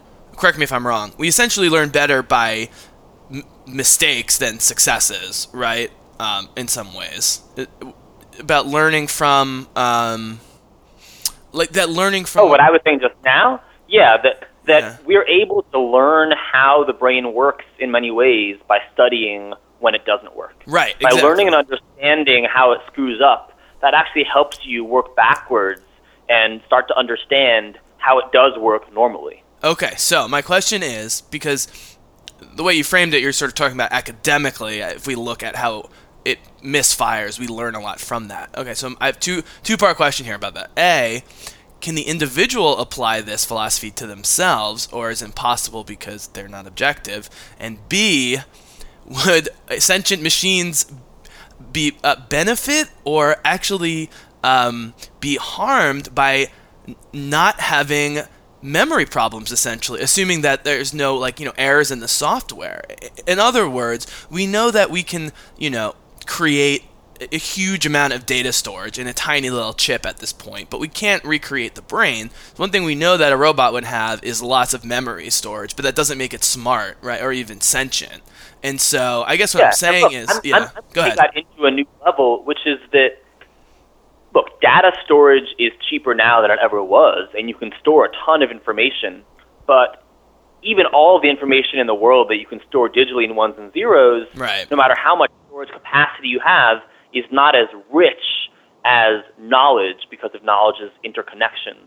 So there's a sense in which, and who knows, because this is all conjecture, right. but to me, a machine that is sentient or whatever sort of being that we're talking about here that has data storage is still not going to have necessarily perfect recollections of every single thing that ever happened or be like when we see some fictional character in Star Trek or something where they suddenly just download all the data from some database or you know it's in the fifth element and suddenly they just understand everything because they've downloaded all of history. I don't think in practical reality that even a sentient machine or any other new being of that form would have the ability to just have unlimited storage because even storage and processing power are going to be resources and commodities as they are now and into the future. So without necessarily putting a cap on what would be a practical amount of storage, I think the idea for me more in general is that anything working within those resources, which will be finite to some extent, whatever they are, right. is going to have to learn ways to adapt to work within those constraints. Right. That's what we do with the brain. We only have a certain amount of computing power and how our cells fire. And we only have a certain amount of storage. I think it's a little more complex than that, obviously, but the way we think of that when we start to think of the brain like a computer, um, that one of the reasons the brain screws up is because it's so good at doing what it does. So many of the things we do are close approximations Mhm. of accuracy, but they're not 100% accurate. They're 99.9% accurate with a tenth of the processing power required. Right. And that's a very good evolutionary adaptation, even if we're not that 0.1% accurate sometimes, because overall we save so much on our human resources. So that is a reason that we've evolved the way we are, and I have to think that that, by analogy, would also be part of how any other form of higher sentient being would also have to evolve, mm-hmm. deal with its own constraints. So mm-hmm. I'm not even sure that there would be a scenario in which a machine has perfect memory of everything, and then we get the chance, the luxury, to ask the philosophical question of whether that's better or worse for them and their quote unquote life. Because I actually don't think that's how it would work out. I think the way it would play out would be mm-hmm. that they also end up evolving into some form of dealing with their own limited resources. Right, and of course, you know, I can play the word game game with you of how do we define memory? Because if we define memory as storage plus processing, or plus a certain kinds of processing, then by definition, a machine that just has a computer chip does not have memory in that sense. So it's sort of how we define it and what we basically you're complicating the notion of what in memory involves. I think that's really helpful and important. And you know, I talk a lot about in Bizzlecast 2 uh, which was sort of the first like you know really philosophical podcast I did. I talk about Jean Baudrillard, who's a French kind of post-existentialist philosopher, um, died a couple years ago, who came up with the simulations theory that was critical to the development of the Matrix, um, he, in which they reference a lot uh, in passing in, in the Matrix movies. His book Simulacra and Simulation. Um, it's actually you know that first scene where Neo's in, in the room and he's he opens a book, gets at the computer chip that he's selling. It, the book is simulacra simulation, but point being, he argued that we're so far removed from regular reality because of all the structures economically, socially, philosophically, psychologically between you know what he considers a real existence, which fits in with sort of the primate thing, if we want to bring that in, but um, and how we're basically numerous orders of it's so it's not just that we're a simulation, but that it's like a simulation of a simulation of a simulation and that's leading to a world that has an internal definition and manifestation of reality, but that isn't connected outside of this bubble to what he would call, you know, real reality, the way that, you know, a primate perhaps or a lower creature experiences real reality. I sort of uh, argued the pros and cons of it. And ultimately, you know, I take from it that what I call interfaces, right? Is that we we as humans have various interfaces to interact with, and that we wouldn't be able to handle all this information otherwise. And so I wonder if part of what makes us human is a particular interface or set of interfaces that is connected to memory, but also observation and perception and sensation, and that without that uh, you cannot be human. I think if you take those an extra level, you start to see that even Baudrillard's first simulation is a later stage simulation. Mm. Because even in his simplest form, where there's just regular hunter gatherer humans that don't have a complicated life yet, mm. and, and, even before religion and the other parts become that first level of simulation, yep. you already have a world in which we don't actually experience any of the things that we encounter.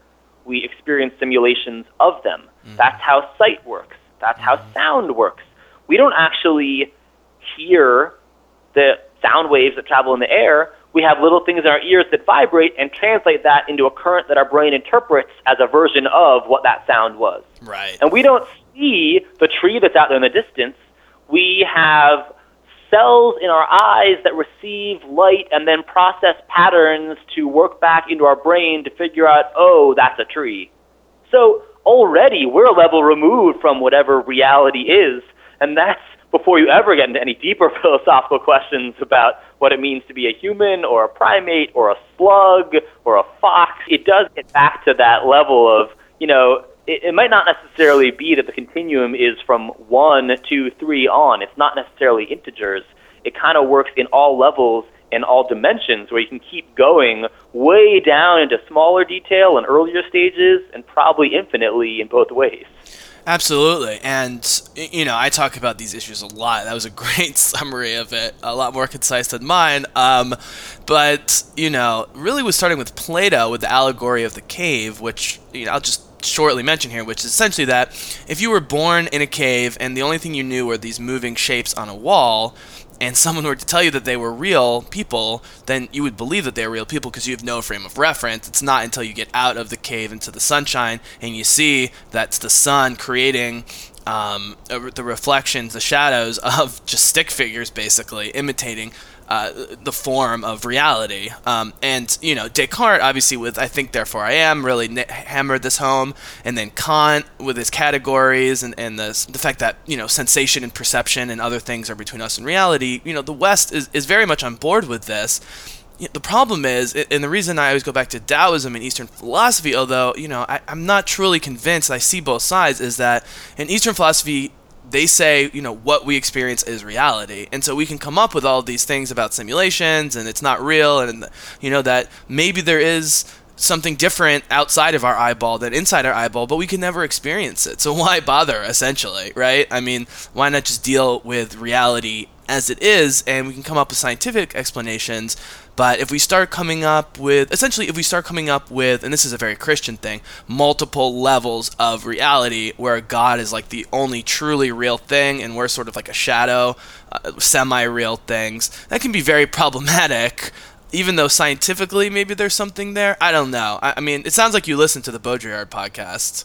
Um, yeah, and yeah. then, yeah, I, w- I want to bring up a great development because this continues on what you're just getting to there sometimes it totally throws you for a loop and you're like, oh, cool. The Pope just wrote an encyclical that we have to embrace reality yeah. about how science and humanity has an impact on the environment. I know, and crazy. we were supposed to believe that Christianity is bilaterally opposed to the idea of science because that's what some people in the Bible Belt in the U.S.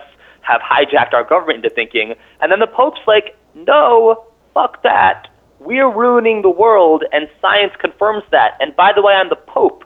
So if I say that, maybe you have to take that seriously. Oh, yeah. Which to me is one of the coolest developments in our, you know, recent news in the last couple of weeks. I wonder if there's this is a typical sidebar of a sidebar on Bizzlecast, but I wonder I would love to see the rates of Catholic conversion since the new pope has been the pope. I wonder if like more people are either becoming Catholic or like re-embracing Catholicism because he's pretty much the first progressive pope ever. I mean, you know, it used to be that you know being pope and progressive were really two sides of the spectrum. You yep. know, and it's like that with any you know leader with too much power. I'm not picking on Catholicism here. All of the religions have this. It just happens to be the Pope, based on sheer numbers, has the most followers of any major religious figure on the planet. It's not even close because Catholicism is so hierarchical.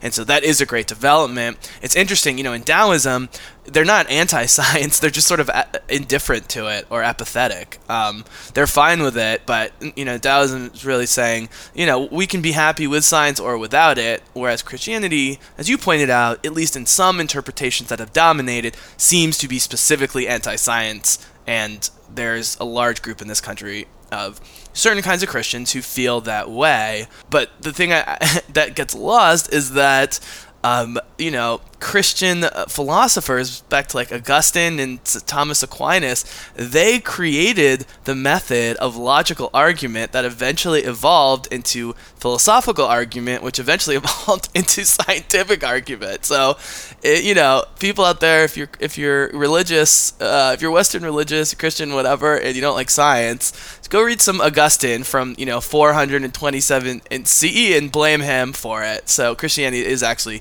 responsible for science lot of ways. Sort of a weird thing to think about.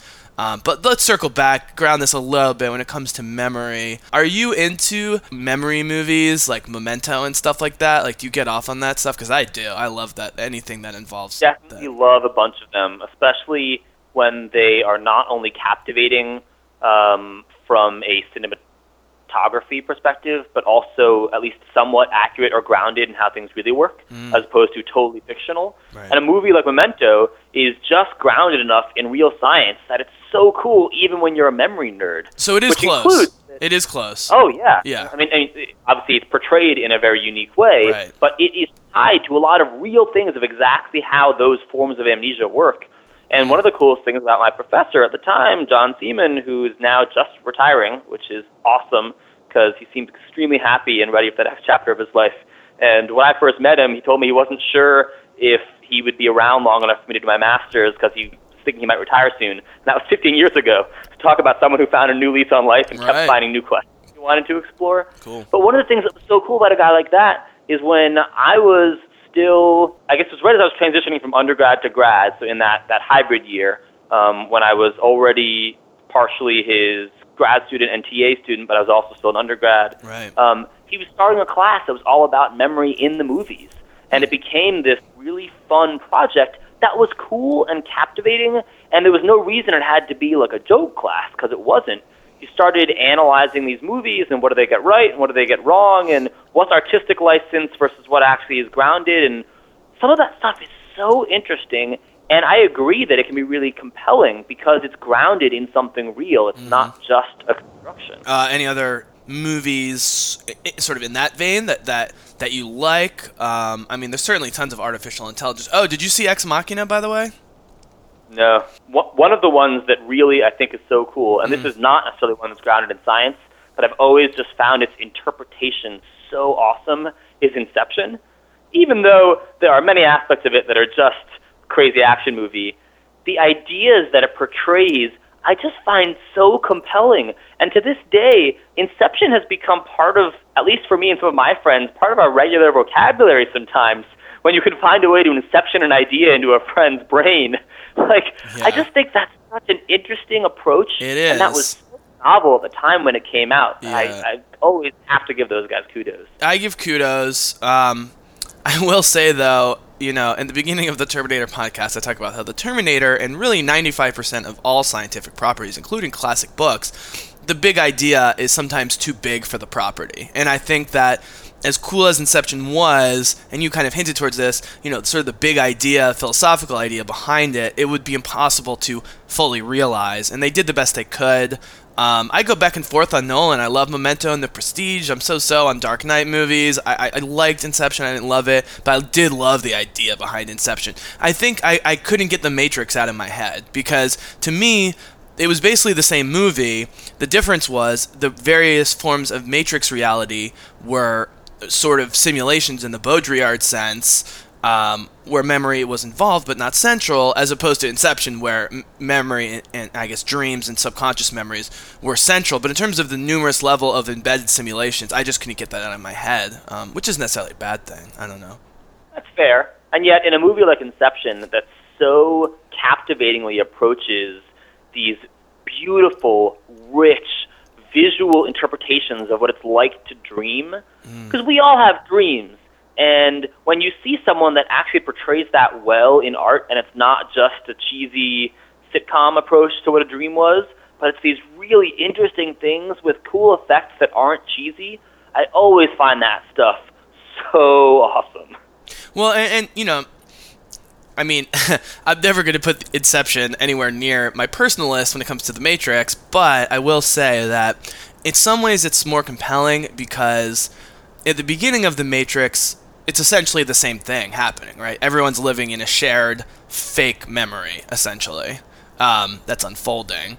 But in The Matrix, there's a specific force behind it being the machines, Whereas Inception, it's it's all humans, and I guess that's sort of what makes it a little bit more complex uh, in a way, you know, because you find out that the people like DiCaprio, you know, a typical he's doing the job because he's it's it's like you know how a lot of, therapists need therapy themselves kind of thing, you know, like it, people who are interested in psychology often have psychological issues. It's not a bad thing. Actually, I think it makes them them better for it if they can handle it. But but DiCaprio sort of you know he's trying to figure out uh, you know manipulate these dreams when he hasn't really overcome his own demons in terms of memory, right? When it comes to uh And the sad part about a movie like Inception, this is really your point about some of these properties just can't live up to their idea, mm. is that uh, a movie like Inception, it was great, but I would have much rather just read the short story. totally. You know, like not not many of these interpretations are able to really be as grand as the matrices of the world. You know, well, sometimes they really pull it off, and it's awesome, and those are the ones that you've talked about as super epic. But a lot of other times, you're like, all right, that was great, been there, done that. It would have been a really interesting short story. You know, I mean, what was The Island? God, that movie would have been a great short story totally. if I could read the 15-page version by I any know. sci-fi author. But to watch that whole thing, it's almost like you want to cover your eyes and feel embarrassed for someone. Right, right. Well, eh, eh, eh, the thing with the Matrix, though, a lot of people, some people understand this inherently. You and I know this sort of consciously or figured out consciously. People who don't like the Matrix are just like, well, it's just philosophy with kung fu, right? But they don't realize that kung fu is philosophy, um, and that you know there's a very specific reason why mar- why conflicts in the Matrix are resolved through martial arts because it's the most refined form of physical human interaction. Um, and is extremely philosophical itself. And so it's just the physical manifestation of basically two computer programs attacking each other. Um, most people don't make that connection. Whereas Inception, it was like, okay, here's a really cool idea, and then we're just going to package an action movie around it.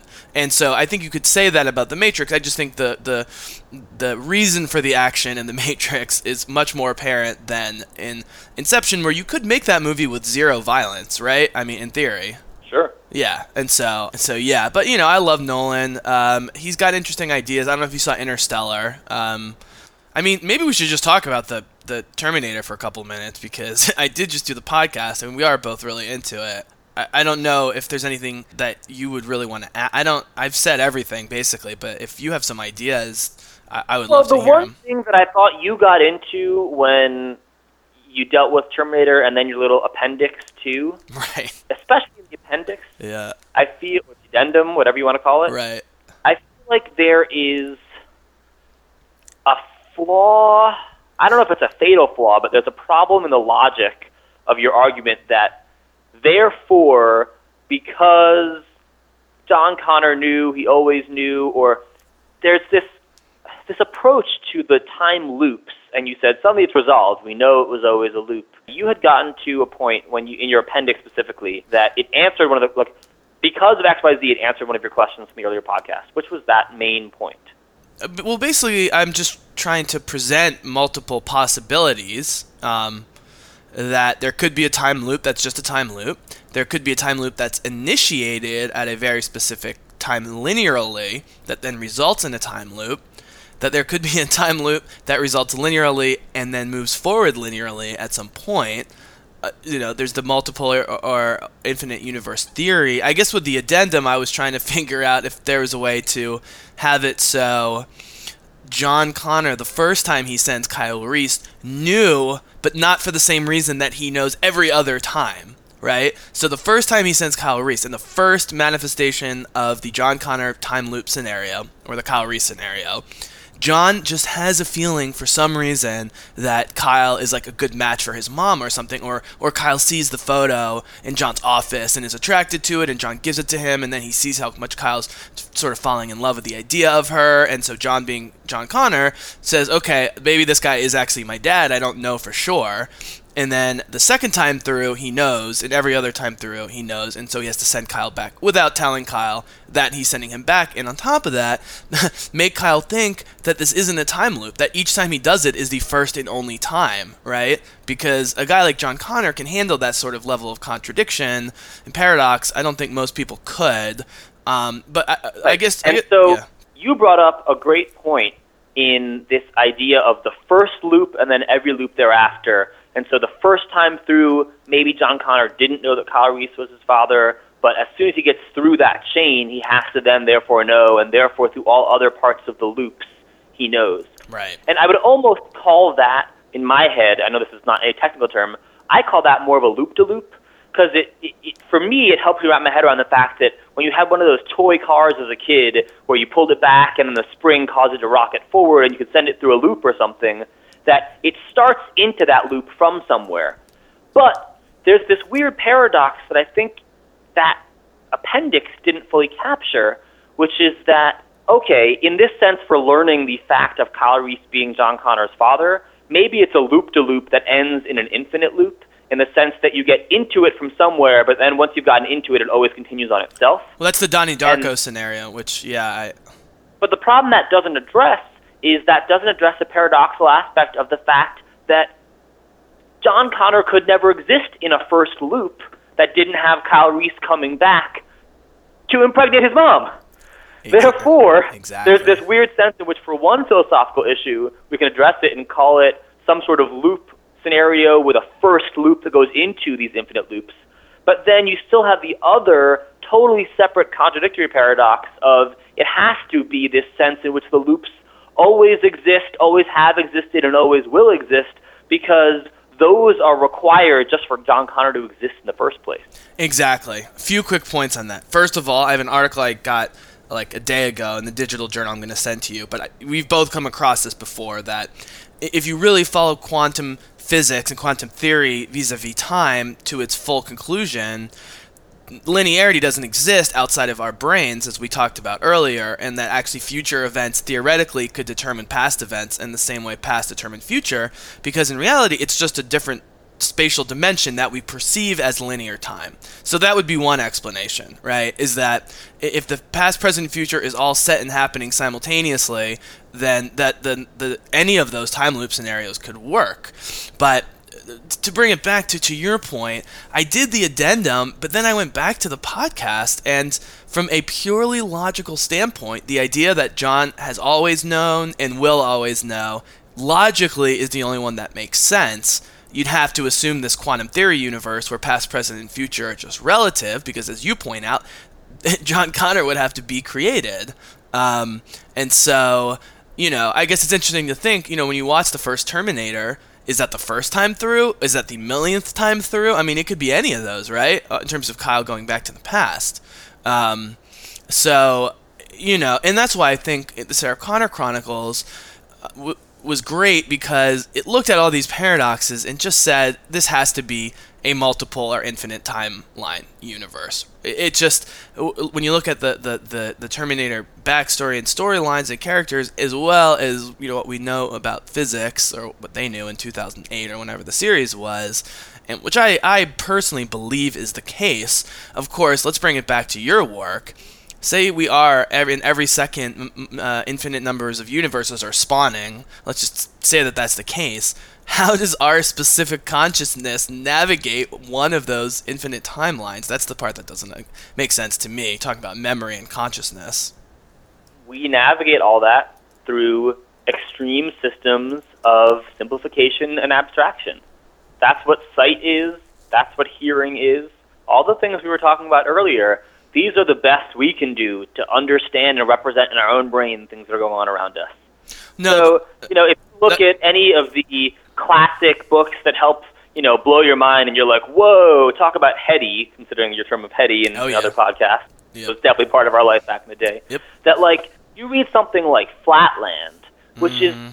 so simple. Yeah. and it's just this analogy to help you realize that a character that exists in a two-dimensional universe doesn't understand what three dimensions are. Or the giver. And then suddenly his world is invaded by a three-dimensional being, Yep. and that throws everything on its head. And it's just supposed to be something to help us think about the fact that maybe the fourth dimension, time, is more than we think of it. And then, of course, by extension, maybe all these other dimensions that we just can't process because they don't exist in the world that we are able to think about. They're all out there. We're just pulling in what we can, and that's the best we can do. So, you know, what is reality is a philosophical question that doesn't necessarily have an answer because it's really more a question of what are we able to process, what are we able to conceive of, what are we able to think through. That becomes our reality, but that's an ever changing question. I have two quick things um, on this topic because we could talk about it forever. Um, I'm definitely going to do a full-on like AI memory futurist podcast wh- where I want a roundtable at some point, and so you have an open invite to that. That probably will be weeks away, but would love to have you there. Um, that might be my first roundtable about artificial intelligence. Although I'm going to require that everyone see Ex Machina and a couple other uh, stuff. But anyways, last two things there was two things I actually cut out of the Sarah Connor or, or sorry of the Terminator podcast. Partially because it was too long, and partially because I just couldn't figure out how to fit them in. But I think they both apply here. The first one is I refer to the time loop conundrums as the anthropic principle of of the entertainment industry. Um, and you know, the anthropic principle basically says that the universe exists because we observe that it exists, or, or that we are here to observe that it exists, therefore it exists, right? Which is the opposite of I think, therefore I am, essentially. But and is totally circular reasoning, even to a cursory look. Uh, there's actually something called the strong anthropic principle, where it says that the universe creates us to be conscious, um, to sense it, which is a very religious idea. But point being, you know, these are these are like big cosmological ideas that are, are very much circular reasoning that makes sense in a way, but also are totally illogical. But the main one I cut out, and you know, if we really want to go here, is that I spent so much time in, in, in the podcast, in the Terminator podcast, talking about all the scientific stuff. But you know, unlike with the Taoism podcast, I don't really talk about meaning and what meaning and purpose is. And I said that um, in the Sarah Connor Chronicles, the fact that they push forward the infinite timeline universe theory actually hurts it. Not because it's not smart, it's actually the smarter way to go, but because any semi intelligent watcher is going, okay, well, if this is one of an infinite number of John Connor universes, then why the fuck do I care about this one? You know? And I took that out because it was a little, I don't know, but t- to bring it back to a personal. And yet, I Yeah. think that they were able to make that compelling They did. because they they added in more parts that you didn't necessarily get to. Although I'm sure you loved to notice these too, which is that why should you care because of the other stuff you see, because of the character development of someone like Lena Headey. and that's the exact uh, conclusion. Sorry to interrupt. That's exactly what I say immediately upon what I said before. Is just almost identical to what you said because of the characters and the story and everything else. And one of the best parts I found in that show was the repeated visual depictions of Judgment Day coming and Sarah Connor's fear, nightmares, anxiety about this thing that she knows is happening and that she's doing everything possible to help there be a messianic figure who can get humanity through it.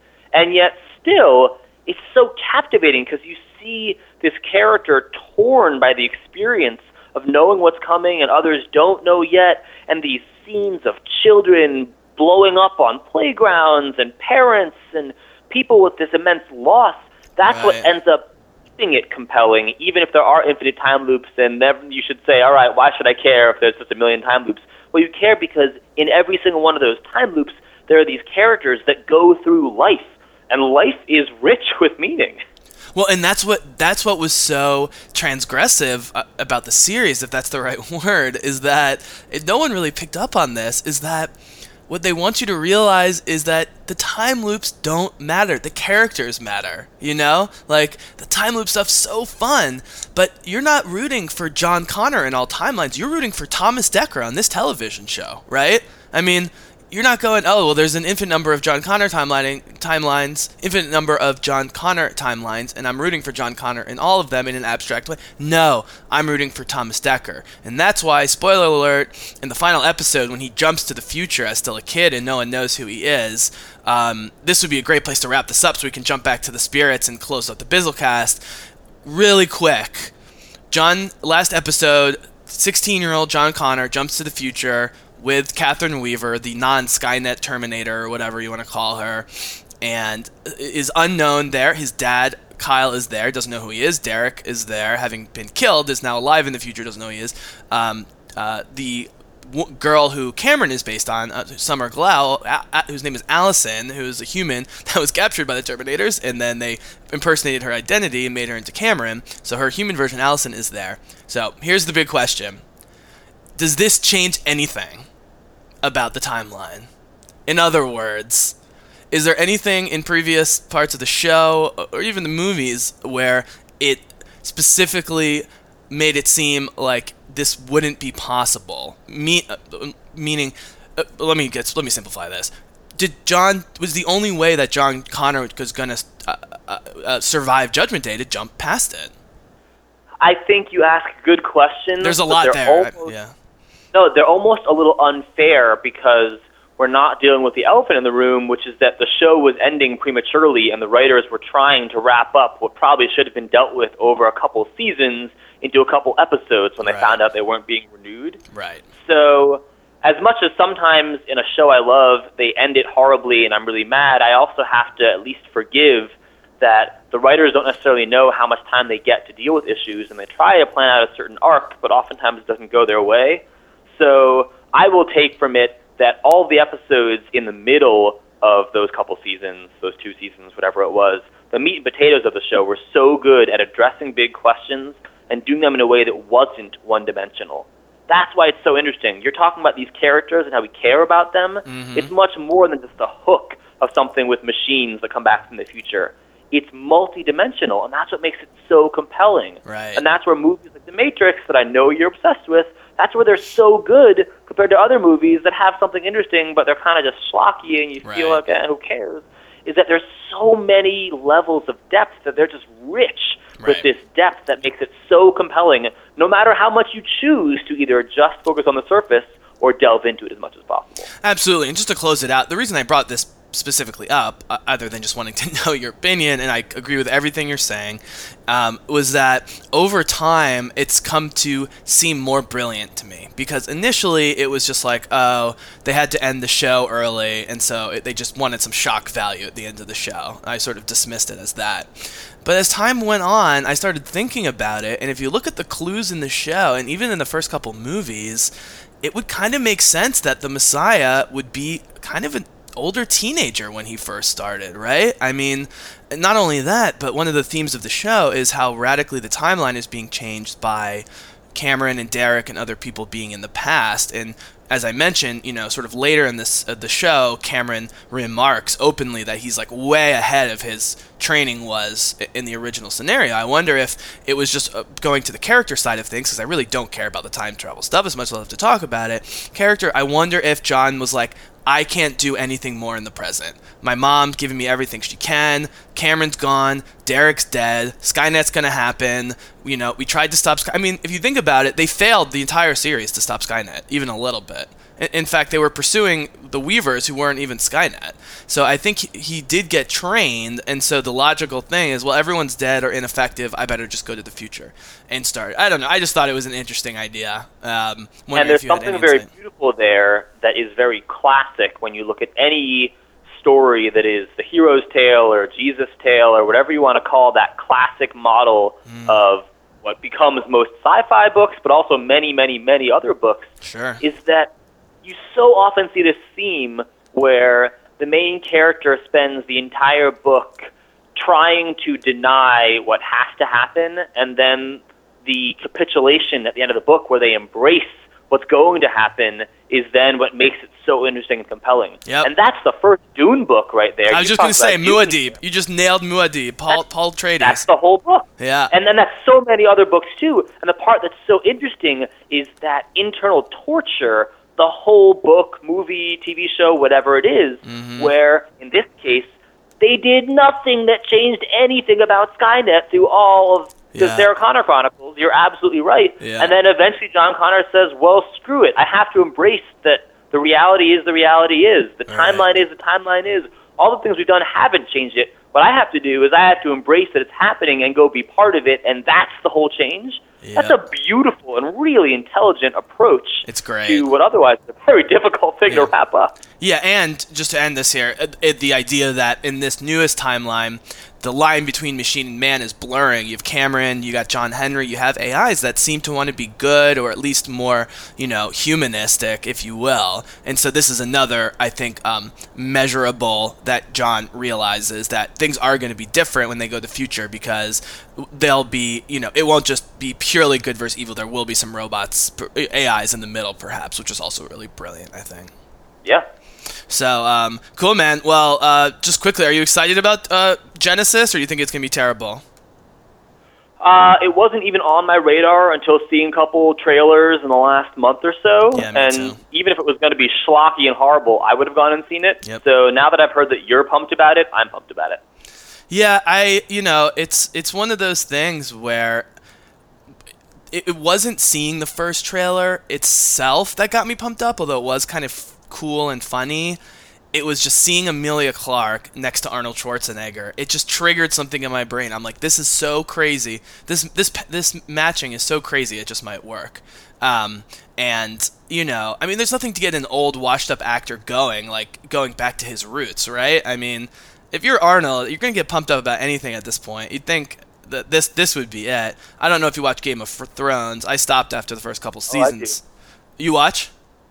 Oh, I do, yeah. Oh yeah, yeah, you watch. I love I love Emilia Clarke, and you know I think by the as I mentioned the transitive property of Game of Thrones, you've got you know Lena Headey, who is the second Sarah Connor in the Sarah Connor Chronicle, who plays Cersei on Game of Thrones. Who apparently something really bad happened to her. I don't watch. You don't need to spoil it. Um, but uh, and then uh, her castmate is Emilia Clarke who is now playing the new Sarah Connor, but also one of the key directors of Game of Thrones in the first two seasons, which were the best in my opinion, was Alan Taylor, who's directing the movie. So I don't know what all this means. I think I'm just sick of all the other Hollywood stuff and hoping this is good. So we'll have to revisit Well, that. one thing that's so great about both of them that you alluded to in one of your previous podcasts, and then you brought up this other person, although it didn't tie them together, is the Claire Danes effect, which is these actors and actresses who can convey so much without saying a single word. I love you for bringing up Claire Danes like that. Thank you. I love you. Them.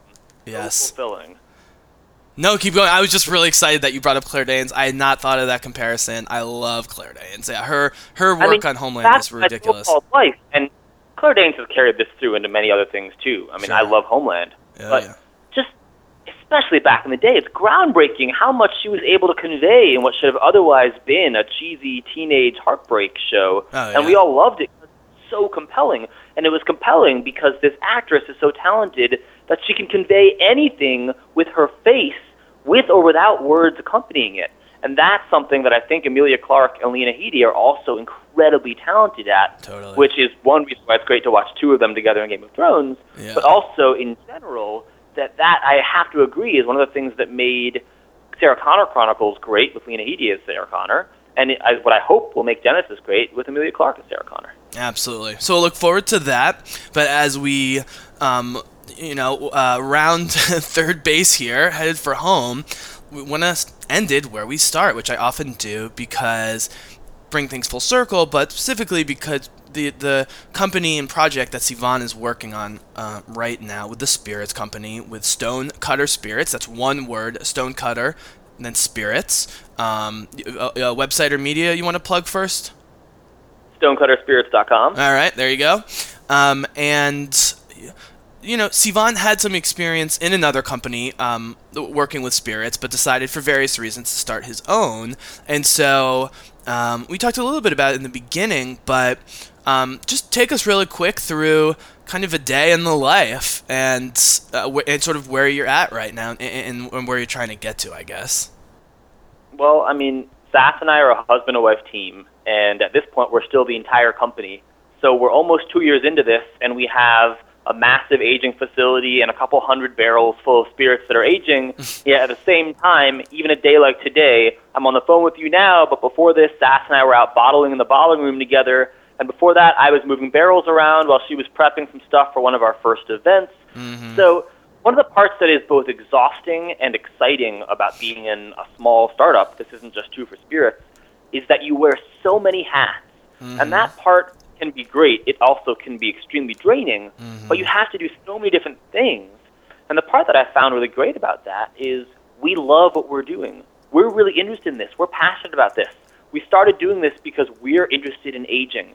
We happen to be fans of spirits, but the truth is, the more you end up working in booze in general, the less you consume of it because you end up it's work and it's everything and it's not about like oh yo let's go get drunk and do this or that like i found that most people that work in spirits or in beer or in cider or in wine end up being much more to your point earlier of tastemakers and they much more think about it mm-hmm. they're thinking about cocktails they're thinking creatively for us that's been such a fun process we're doing aged gin. That's our first product that comes out really soon. Oh God, I'm I'm saliva- salivating here. Still a couple years ago.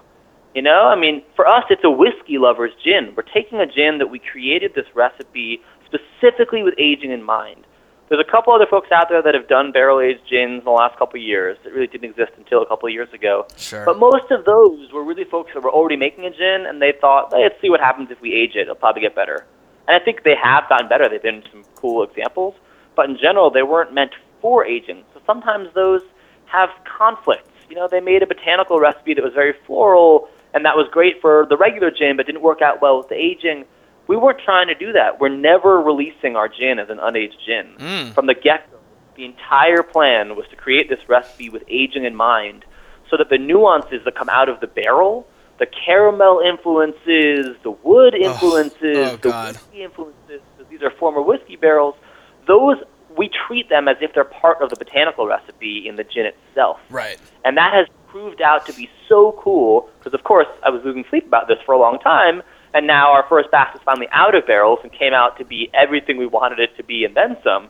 So it's so cool that it actually works out and that it gets much better while it's aging that everything melds together, it mellows out, and it's smooth.